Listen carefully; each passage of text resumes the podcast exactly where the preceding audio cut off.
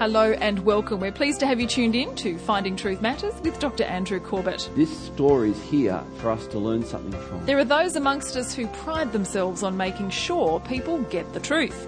Sadly, they don't always win with their delivery, and the fallout is, at least, uncomfortable. There's a time for honesty, a time for keeping confidence, and it should always be motivated and delivered with love. We've lessons to take from the Old Testament prophet Jeremiah. Let's join Dr. Corbett for tonight's message. Then you shall say to them. We're in Jeremiah 38. We're starting at verse 24. We're going down to verse 28. This is part 111 of our Jeremiah series. Now, this is, this is an, a very interesting section, and I want to take just a little bit of time we, we won't be too long, but we, we want to look at this because this is going to raise some issues that when you get into really following Christ, it's not too long before you're helping people. We, as Christians, as followers of Christ, live out our lives helping other people. You can't say I'm a follower of Christ, but I want nothing to do with people. You can't say I'm a follower of Christ, but I want nothing to do with church. You see, the fact that you're here this morning you're actually engaged in something. You're not just spectating. You're not just a pew warmer. You're not just sitting on a seat. You, right now, are a, are a source of encouragement and God's grace to those people in this room as well. Your presence here is not passive. Because of that, you are going to have to deal with people who will become transparent with you one of the things I was reading this week called uh, The Attractive Church, he likens the church to being a showroom of a, of a, of a luxury car dealer. In fact, he says he was in England and, and a friend of his, the English host, said, Have you ever seen a Rolls Royce? And he said, No. Would you like to see one? We're about to walk past the Rolls Royce dealership. And th- this guy from America said, oh, I'd love to see a Rolls Royce. He said, come on, let's, let's, let's go in and look like we want to buy one. So they go into the showroom and there's, there's this, there's all this space. And then there's this car, this latest model Silver Shadow right there in the center. And, and, and they go up to it and they have a look. And the salesman just comes over beside them. No, no, um, you guys don't look like you've got the money to buy one of these sort of vibe. Just comes up and says, it's a beautiful car, isn't it? and they're going, wow, sure is. Handmade panels, everything's beautiful. Uh, the, the salesman opens the door up, and then they see the trimming on the doors, they see all the gadgets, they see the, all the fittings, and, and the salesman then says these words, which may God bless you with the hearing of these words upon your ears. Would you like to sit in it? And the guy goes, the guy has one of those can I moments and looks at the salesman and says, No, please, please. So he sits in it. He said the seat just kind of welcomed him with a, with a welcoming hug, like an old friend. Where have you been? It's been so long. Just, just, oh. And he's just soaking in this moment. He puts his hands on the steering wheel and his fingers mold like they've been going there for all his life. And it's like, he, and this thought occurs to him this is my car. And he's sitting in it and he's looking at all the buttons and gadgets and everything's elegant and he's going, oh, this is my car. and as he's having this moment, he snaps out of it and realizes, what am I thinking? I can't afford this car, upwards of a million dollars for this car. Get, gets out of it, leaves the showroom, and, and this pastor thinks, what just happened to me? and then as he was thinking this through, he realized, wouldn't it be great if my church was like that experience for people? They came in and it was like, wow, you're in, you're in a place where it feels like this, this feels like I've just come home. And I've had many people say that to me. They've, they've come here for the first time and they go, yeah, I just feel like I was at home. Just come in and just feel like at home. And so it's, it's an interesting picture. And here we have this scene, and it's called Then You Shall Say to Them. And you might think this is God saying to Jeremiah, Then you shall say to them. But it's actually not. We're going to see it's the king. It's King Zedekiah instructing Jeremiah, This is what you shall say to people. And it's, in one sense, it's less than honest. But I want to show you something because I think this is, if it's not all, if it's not a source of confusion for, for you, hopefully by the time we're done, I will have confused you enough to show you why it should be a source of confusion for you, but helped you to navigate through some of this confusion. Because as I said, if you're in the people helping uh, game, people helping uh, ministry, you will come across what we're about to see here. You will. guarantee you, you will. So this is verses 24 to 28. We're starting at verse 24. Then Zedekiah said to Jeremiah, Let no one know of these words, and you shall not die. So you recall that Jeremiah has been pulled out of the cistern. He's had a conversation with the king. He, the king has said to him, Is there a word from the Lord? And Jeremiah says, Yes, it's not too late to repent. Repent means to stop going that way, turn away, and turn to. So to repent is to turn away from a life that you're living and to turn to the way God would have you live. And you might think, I can't do that. You don't know how far I've gone or how deep I'm in. And you're right, I may not. But I know this that God can help you. Even though you've gone a million miles that way, you're only one step from Him. And that step may just sound like this God help me. That may be the beginning of your journey of repentance. And what's at stake here is your eternal soul. Your, your, your immortal soul is at eternal peril. I was reminded yesterday as uh, someone was reading 1 Corinthians 5 and 1 Corinthians 6, where Paul uses this expression two or three times. And those who practice these things will not inherit the kingdom of God. Wow. Wow. And one of those things, by the way, is greed. Now, so here, here we have Jeremiah's had this conversation with the king. If you repent now, you can save your life, but if you don't, you will die. The king says, I, I haven't got the courage to repent. Jeremiah says, Don't fear those people. Fear God more than you fear people. And the king says, I don't know if I can do this. And as we know, reading ahead, the king doesn't do it. And the consequences are utterly horrific. And so we have the king then saying to Jeremiah, Don't tell anyone of our conversation right now. Don't tell anyone what you've just told me. Now, I want to make this point as, as um, we, we sort of hone in on this. For truth to have its fullest impact, it must be combined with love. For truth to have its fullest impact, it must be combined with love. I, I have, maybe um, if you're not already the father of a teenage child, then um, boy, have you got some exciting years ahead of you if you're a parent. Because if you're the parent of a teenage child and you're frustrated with the fact that they don't sort of pull their weight and do what they should do, um, it's a real skill as a parent to figure out how you have to change from parenting your preteens to parenting your teens to then being there for them when they're older than that. You have to change as a parent.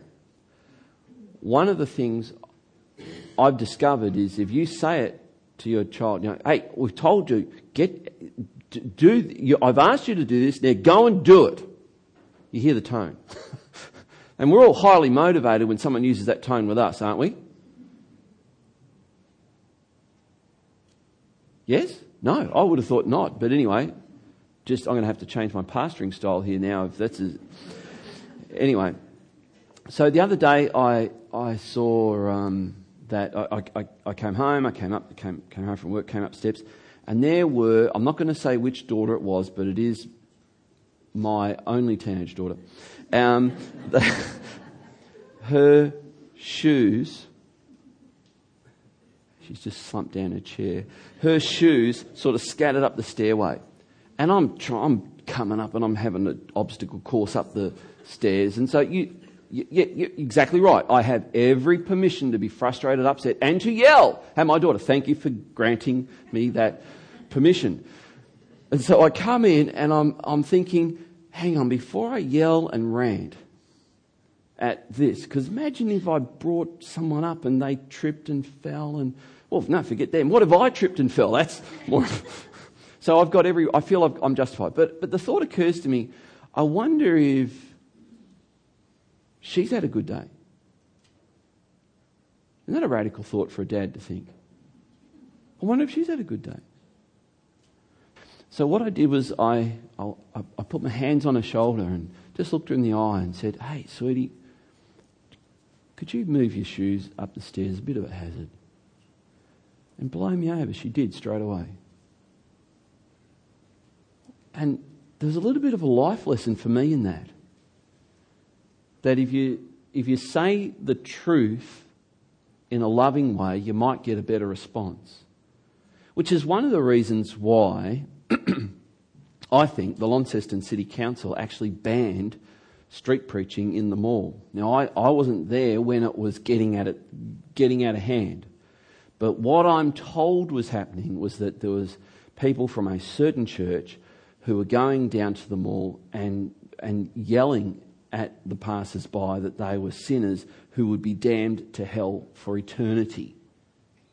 And apparently this was bad for business because people weren't encouraged to come near those shops where these guys were hanging out.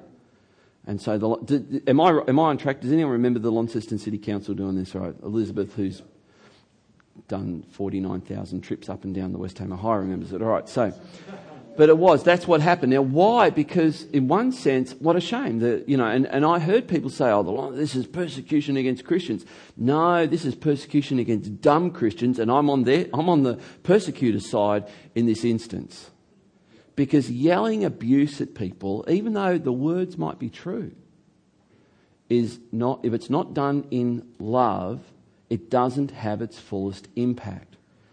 So, one of the best ways that we can communicate hard truth, and again, I, I bring, I bring the wisdom of Jeremiah from 600 BC, or 500, uh, yeah, 600 BC, into the, you know, the third millennium, I bring it into here and say, hey, you know, this actually has an application in the home with parents to their teenage children. If you're going to say something, let your child know that you love them as you say it. So here's Jeremiah. He's doing this. The next verse, verse 25. If the officials hear that I've spoken with you and come to you and say to you, tell us what you said to the king and what the king said to you, hide nothing from us and we will uh, not put you to death. Verse 26 Then you shall say to them, Now this is the king, right? Remember, this is the king telling Jeremiah, This is what you are to tell them. I made a humble plea to the king that he would not send me back to the house of Jonathan to die there. So Jonathan was um, where, the, where the, the, the pit was. So, isn't this interesting? The king is telling Jeremiah what to say, and this isn't entirely true, but this is what the king's telling him to say. Verse 27. Then, so Jeremiah leaves the king's presence, then all the officials did come. They, they came to Jeremiah and asked him, and he answered them as the king had instructed him. So they stopped speaking with him, for the conversation had not been overheard. In other words, uh, they, they couldn't continue to press him because, well, they didn't know for sure because they didn't hear what he actually said to the king. So they don't know, they didn't know if he was accurately reporting it or not, so they just had to drop the conversation with him. So, this is, this is intriguing for me. Why, why didn't Jeremiah just tell them what he's, well, I told the king, that unless that dirty, rotten, no good mongrel repents, you're all going to perish. Why didn't he say that? Because he loved the king and he loved his people. Here's a man he's ministering to, the highest level of government, the king. And he's sharing with this man at a level of intimate trust. And the king has said, if they ask what you said, tell them that you made a plea with me about where I should detain you. Hmm. Now, that actually was a part of the conversation, but it was only a part of a conversation. And it was the part of the conversation that the king gave Jeremiah permission to retell. Jeremiah did not have permission from the king to tell anybody what they said. Now, what do we call that? We call that confidentiality. Confidentiality. This morning, very impressive, over the offering, Lynn said, I have permission to tell you this. What's going on there? Confidentiality. Well, I have permission to tell you this, I don't have permission to tell you this. But I have permission to tell you this. So, I want you to see a principle here in God's Word, because this is this narrative, this story is here for us to learn something from. Here's Jeremiah who's been pleading with the people to repent. And I just, just think of that word. How do we normally associate the tone of that word when, when it's uttered? Repent. Doesn't it sound like you're foaming at the mouth? Doesn't it sound like you're saying it in anger? And yet, the tone that Jeremiah is using is one where hands are on the shoulder, looking in the eye, with tears coming down his own eye. Jeremiah chapter 9, he says, My eyes, most of the time, were like fountains of water that were bursting forth. That's why he's known as the prophet who wept. And here's Jeremiah, tear stained eyes, tears running down his face, hands on the shoulders of the king, looking at him, saying, You must, I plead with you, you must repent. It's a completely different tone. Now, we have a message of repentance. In fact, the first word, the first preached word we have in the New Testament is the word repent. John the Baptist was preaching in the wilderness and he said, Repent. First word. The first word we have recorded of anything Jesus preached is the word repent. The first thing Jesus told his disciples to preach when they went out preaching is repent. Tell people they need to repent. But can you see? I hope you're beginning to see the tone in which God uses that word repent. It's not to beat people up, it's to encourage people to avoid their own destruction. The consequences of not repenting hurt in this life, but hurt infinitely more in the life to come. What you do in this life matters. There is no, there is no indulgence. There is no, uh, there is nothing you can do after. There's no purgatory. It's this life, the next. The Bible knows nothing of purgatory, nothing of in between. If you didn't repent now, well, at least we can deal with your sin in this other place, in between place, earth and in between earth and heaven, before you get into heaven. No, there's no such place. That's why, that's why it's so imperative that we as Christians share the truth with those in our world. What should confidentiality look like? I want you to understand the difference between being secretive and being someone who knows how to keep confidence. When I started out in the journey of pastoring, I made lots of mistakes. And some of the mistakes I made was someone would say to me, can I tell you this in confidence? And I'd go, Oh, of course. Then they might tell me the most horrific thing they planned to do to someone. And, for me, this, this crunched around the time of the, I think it's safe for me to say this now, I don't think I've said this publicly, around the time of the Gunns pulp mill debate. As you know, I was sort of up to my eyeballs in that.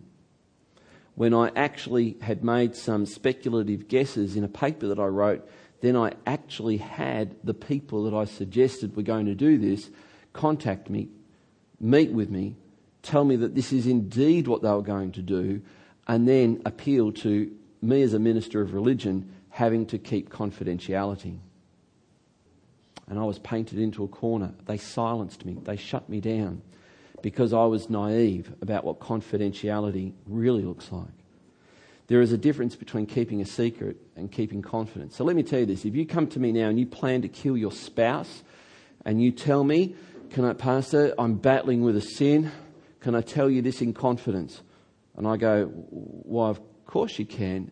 Well, I'm, I'm about to go and kill my wife. I just wanted to confess it before I did it. And I just want to get it off my chest because I feel really guilty about what I'm about to do. And I want you to know what I'm about to do. But you'll keep the confidence, right? You, you, you keep confidentiality. I go, can I, can I just tell you what confidentiality looks like for me? It looks like I protect as many people as I can with what you tell me, including you. That's what it looks like.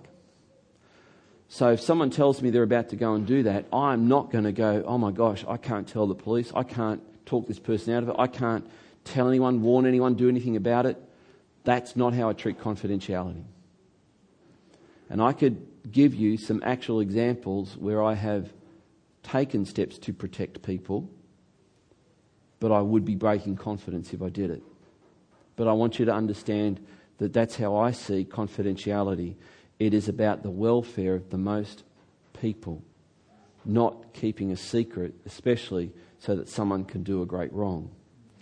And people respect um, uh, people who keep confidence. We'll see this in a moment. But being honest doesn't mean you have to be naive.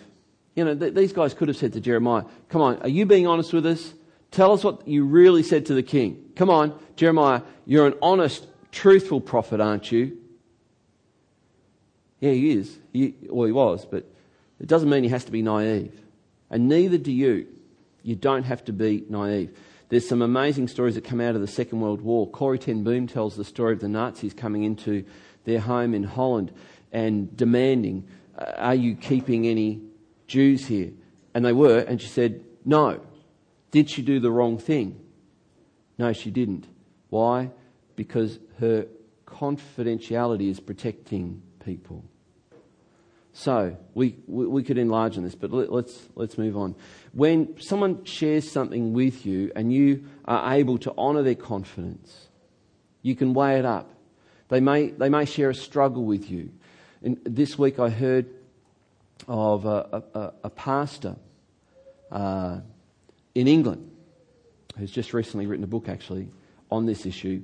But he said a few years ago he could no longer hold in his, his inner struggle and he publicly confessed to his church that he was battling with same sex attraction. Now, that's, a, that's an interesting one. And as he shared his battle, he said, I, I want you to understand, I, I understand that Scripture says that acting out on those impulses is wrong and dishonoring to God. I understand that, but I want you to know I battle with it. And so as he shared that, imagine if he, imagine if he wasn't a pastor. Imagine if he was just someone in this church and they came to you and they shared that with you. And they said, Look, I'm, I'm sharing it with you because I want you to really understand me and I want you to pray, really, I want you to pray for me. Could you respect that confidence?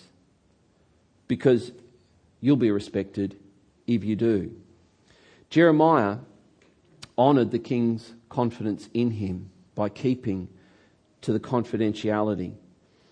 He was, and this is important to understand, by not telling the full truth of what this conversation was, did not mean he was not a prophet of truth. He was a prophet of truth. He just knew when to shut his mouth. And I think if I can, and I'm, I, want to be as straight with you as I can here, I think there are times when we need to know when to shut our mouth and there are, there are times when people come and share things with me, and I've, I've just got to carry it. And I can't tell anyone. And that's a part of becoming a mature believer. And if you show the signs of being able to not keep a secret, but keep confidence, see the distinction I'm making, keep, keep a confidence, keep someone's trust, chances are They'll respect you and share more with you. And this is what Jeremiah was doing. But I want you to see, he wasn't just a prophet of truth. See, he could have, as I said, he could have just said, This is what the king said. Told him to repent. He didn't repent. He should have repented. He's too afraid of you guys. He could have said that. He didn't. So he wasn't just a prophet of truth, he was a prophet of love as well. And here's something I, I want to bring out from this, and I, I, hope you get it. Let's, let's go to the last verse here. And Jeremiah remained in the court of the guard until the day that Jerusalem was taken. And this is a statement that kind of rounds off this section. It's, it just sort of finishes it, and it finishes it here with this statement the day that Jerusalem was taken. Of course, this is the summary of everything Jeremiah said would happen, and they said for, for 20 years it'll never happen, and it did happen. So here's Jeremiah being absolutely vindicated. So he could have got, he could have got on his soapbox and said, I told you so. I told you this was going to happen. He didn't. Why? Because that's not a loving attitude. So, how does this apply to us as a church, as a church family? Well, I hope it means that we have a commitment to be a church, not just of truth, but of love. And I tell you, we have a real battle because the truth sounds like hate to those who hate the truth. And the moment you declare the truth that God does not endorse everything you want, God does not endorse everything you do, God will not endorse every lust you act out on, it sounds like we're being hateful, when in fact it's the opposite. We're actually being loving. But we're living in a world that has swapped price tags. We're living in a world where love, real love, now sounds like hate. We're living in a world where people no longer really understand what love is. They think it's gratification, but it's not. It's surrender. So, here's the question I have for you. When someone shares with you things in secret confidence, please be a person worthy of that. Please be a person who guards that. Let's learn that lesson from Jeremiah. Let's also learn the lesson that when we share hard things, we say it clearly at the right time and in a loving way. And, and I think love is a four letter word, isn't it? And it's spelt T I M E.